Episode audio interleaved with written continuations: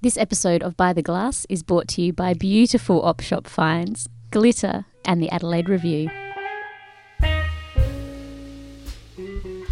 Welcome to By the Glass. This is a podcast about the food and booze industry and the people in it. My name's Ali Robertson, and I'm here with my esteemed co host after many months away, Chris Kilmorick. Hi, Ali. Today, we're talking to Katie Spain, one of my old friends, and she's got a really exciting new job at News Corp. Katie, welcome. Hi. Can you tell us a little bit more about your job?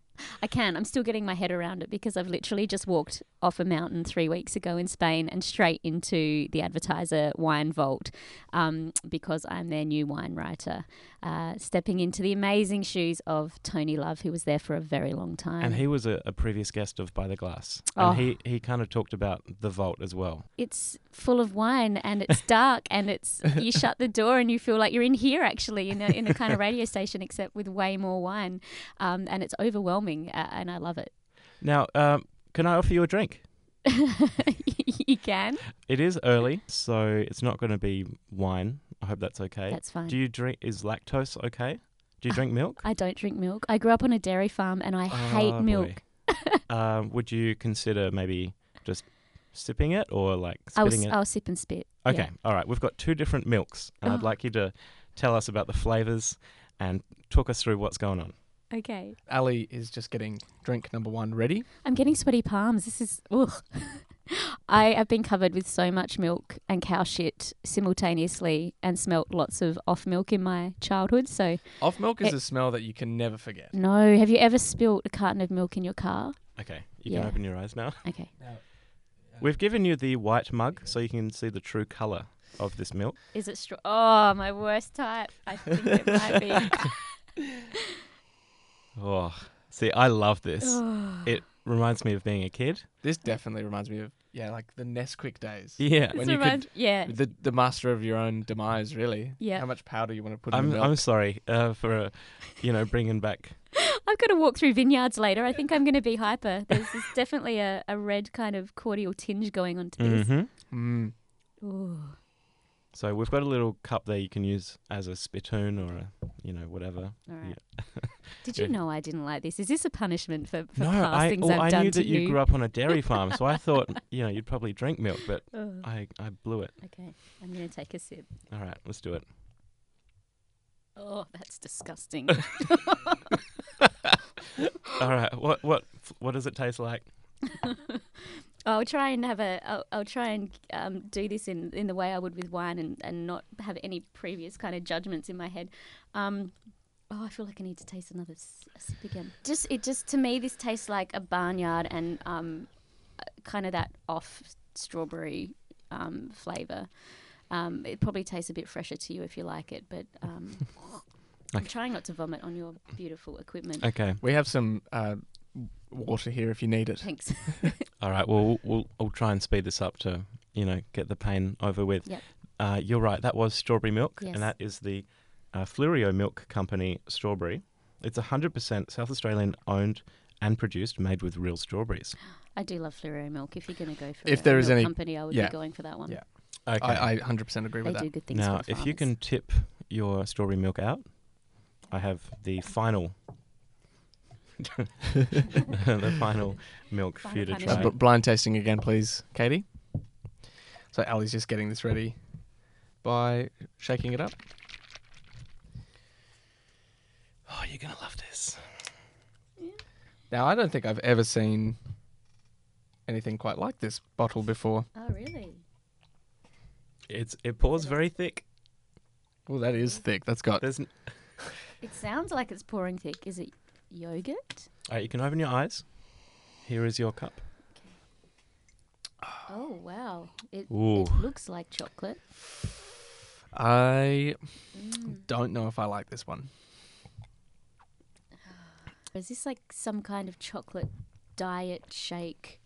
I don't mind this Oh. one because there's so much sweetness. It disguises the, that lactose Mm. film of milk going Mm. on. No?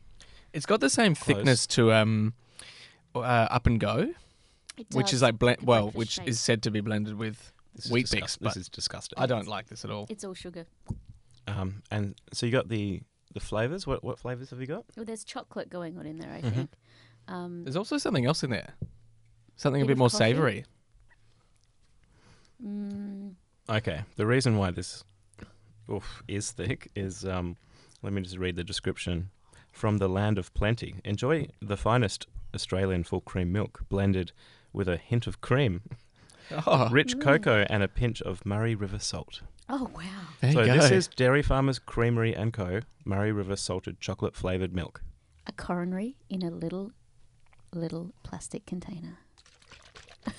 All right, we can move on. Uh, would you like some pizza shapes? I'll have one, thanks, because that might take out the. Uh... But you've got all the good things on this this program. Oh yeah, we, we don't we don't skimp.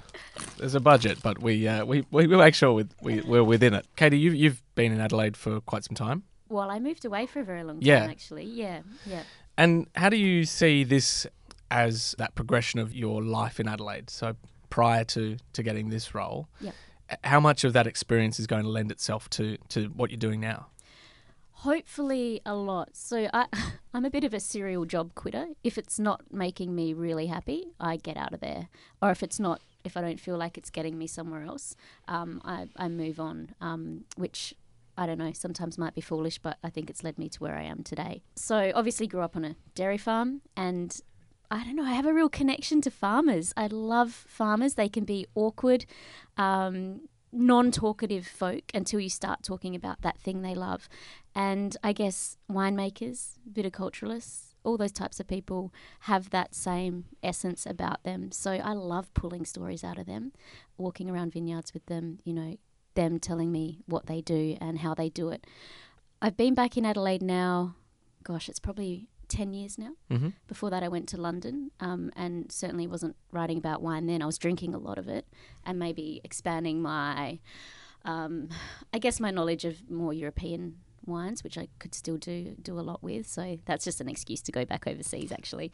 Um, and then came back and worked in Sydney in radio, and definitely that was really early morning stuff for Nova radio station. So Mm. I was out of that world for a while, and I just wanted to write good stories. That was really celebrity based, and it didn't push my buttons. So that's why I came back to South Australia um, and took up a job with the Adelaide magazine, which used to be with the advertiser, and got into the storytelling side of things there. Mm. Um, left that, went to Broadsheet, went to Fritz magazine, uh, and then ultimately WBM, which is Wine Business Magazine Australia, and that's where I really got into the wine stuff and found out that hey, I really like writing about this. Yeah.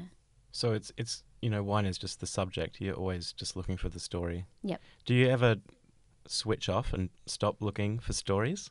Ali, I never, you know this, I think. I never switch off. I can't even go to a dinner party without kind of spontaneously interviewing people around the table or even walking down here there was a fabulous man with a pink hat on and these big white glasses and it looked like his car must have been next to him because it was white with pink this beautiful pink gown on and i, I, I was running late for you guys and i almost stopped because i thought he's got a story i want to tell his story so no i never switch off ever But that must be exhausting because I mean I have a bit of that too. I think I always sort of end up finding myself talking with people in, in casual settings, and it and I have been pulled up a couple of times. Like, "Are- we in an interview? And I, I hate it when people do that um, because no, it's just like a nice conversation, and I'm curious. Do you ever get that too?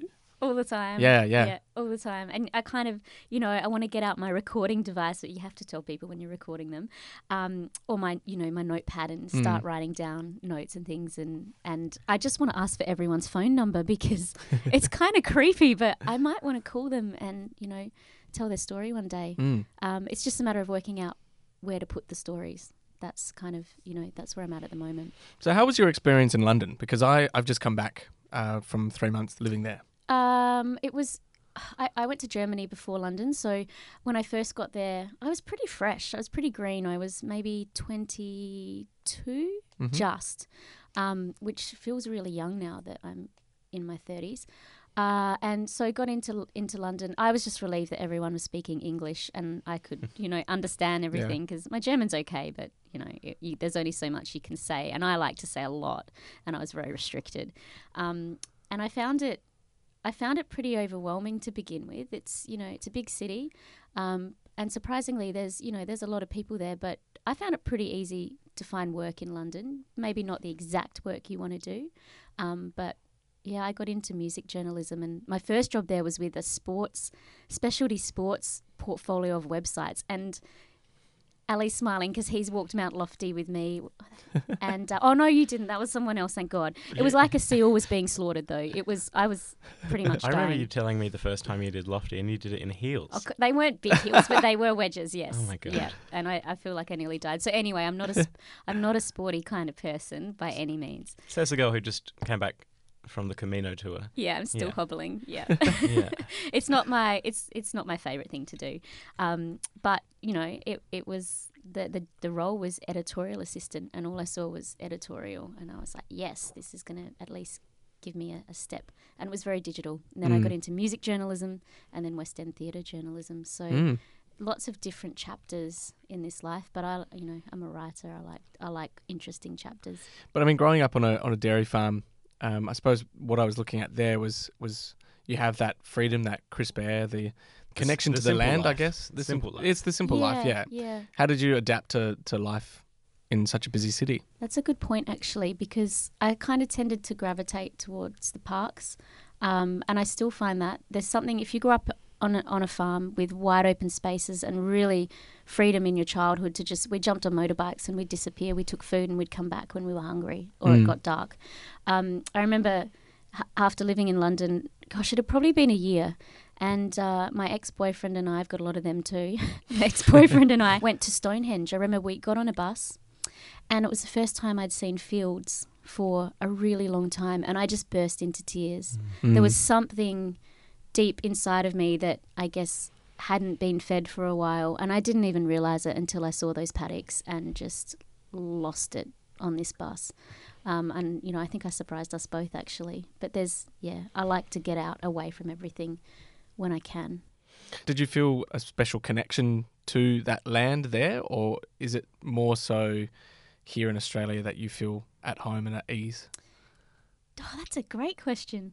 Um, I, I think in that case, the emotional reaction wasn't because of a particular connection. My grandparents are English, but I didn't have um, much of a connection to the place at that stage. I certainly do now, um, because I nearly stayed. I really settled, put my roots down, and you know, got engaged and all those type of things. But came back and there was something and i think anyone that spent a lot of time overseas and really kind of lived there for um, i was there for six and a half years i don't know i think even in a couple of years it happens there's something in you that it's ah, it's i feel like it's it's i describe it like a knot in my heart and there's a rope leading out of it and it just goes straight back to australia Mm, but mm. not just Australia, South Australia. Because even when I was in Sydney, I was so close to home, but it still felt really far away. I wanted to be back here. Um, even though in my head before I came back, I felt like coming back to Adelaide was a step backwards in my life and career. Um, but I know now that I'm back, that was just ridiculous. It was all in my head. It's been the best thing I've ever done to come home. Katie, are you ready for pop quiz? No, I'm not. What a, I feel like since I left Nova, my pop my pop knowledge has gone down the drain, and I've it's done not it's not purpose. popular culture, Okay. so to speak. Oh.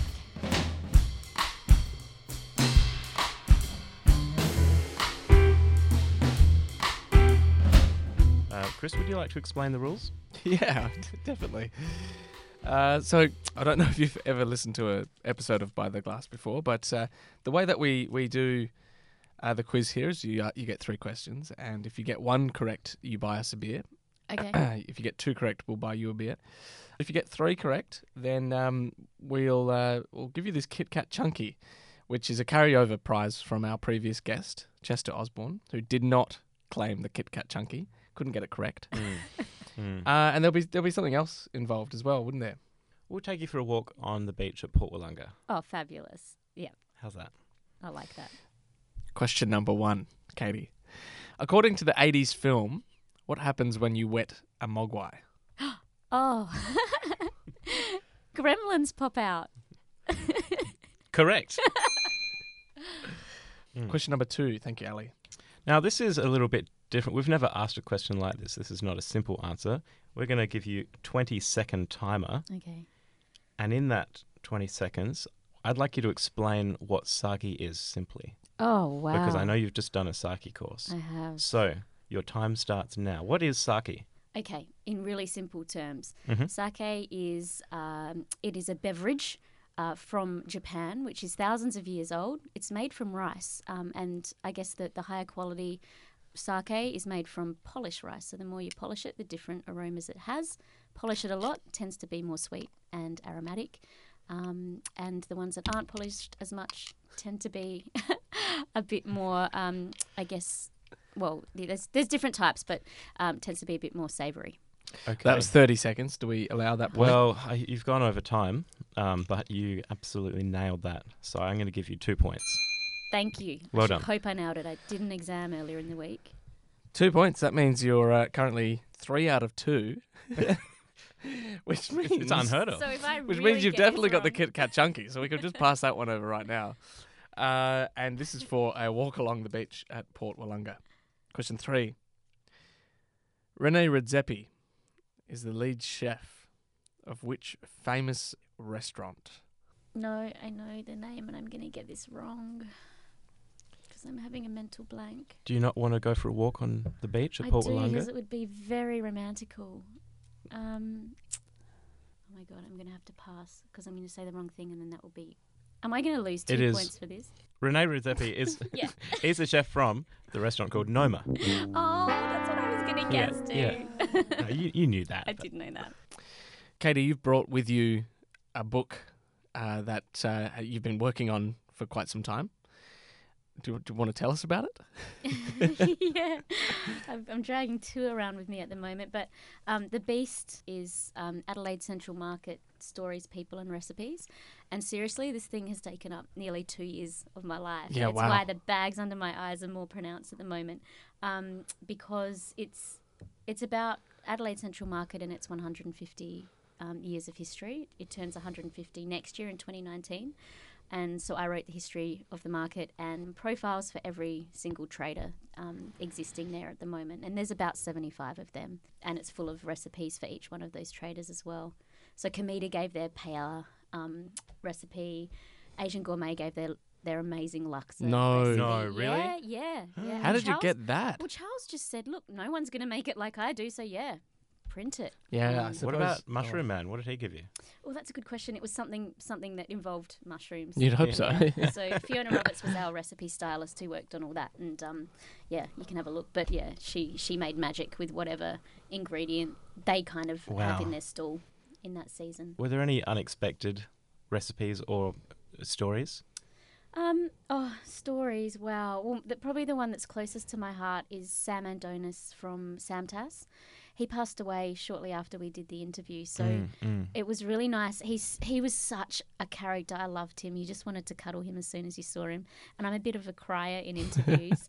um, so you know, even when he was alive, he was the type of character that that made me cry. He was just so warm and open, um, and very funny. And so it was really nice for the family that we've captured his story. Um, and the other one, Stefan from Central Organics.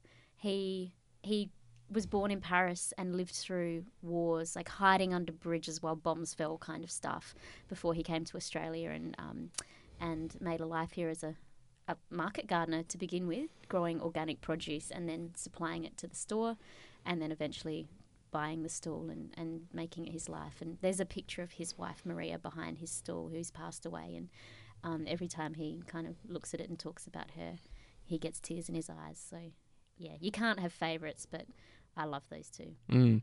It must have been quite an emotional process getting that story from everybody. Yeah. Where do you even begin with it?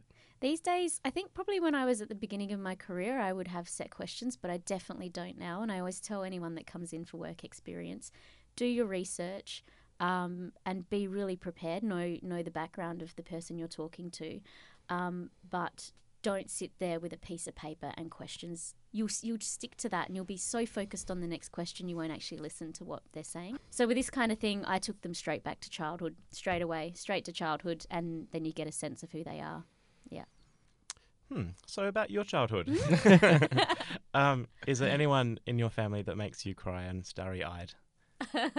my dad. Yeah. Um, I, I'm a real dad's girl, and my dad lives in New South Wales now. So my parents broke up when I was in the UK. So that was all very horrible. And then dad eventually moved to New South Wales, where he has a farm there. So I don't see him very much, and he's t- he's in town at the moment. And um, he's just a he's such a laid back kind of blokey, coarse farmer he's just yeah he he wears the same blue shirt all the time and even at my sister's wedding he wore the best version of that shirt Mm. and he wanted to wear his um, john deere hat and my sister said absolutely not so that's my dad really he gets a little bit nervous if you go anywhere too fancy that kind of salt of the earth Yeah. man So, Katie, we've we also really like to ask our guests, what's your hangover cure? oh do you know i've had a lot of hangovers in my time as Ali would know.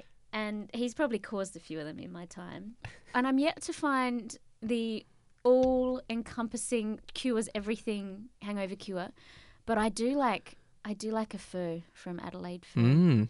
That tends to have all the salty goodness. I can never get through a whole one because I'm feeling so sick, but that's what I crave. I think Vegemite too is, is Vegemite. Bit of vitamin B. Yeah. Mm. Um, and Cafe Komodo does this banana bruiser that I, it's got milk in it, so I don't drink it, but my boyfriend swears by it. Yeah, he craves that. Of course, you live now in Prospect, don't you? Yeah. Because you left the the best, possibly the best house in in the CBD. I know. I didn't even live there. I just stayed there all the Ah. time because, yeah, Tomsey Street. That they, it's well known to anyone I think who lives in the city or in Hospo. Um, and they, you know, the guys there. It was a share house. They built a, a wooden bar in their front yard, just facing out to the street, and it brought it brought neighbours together. You know, it, it, they'd sit out there and have a, a wine or a beer or a water or whatever in the afternoon, and it, it just it was a way to connect with their neighbours. I I think not everyone should necessarily have a bar in their front yard, but more of that. Gardens and things like that as well. Veggie gardens in the in the strip there seems to do the same thing. Well, Ali and I both have bars in our backyard.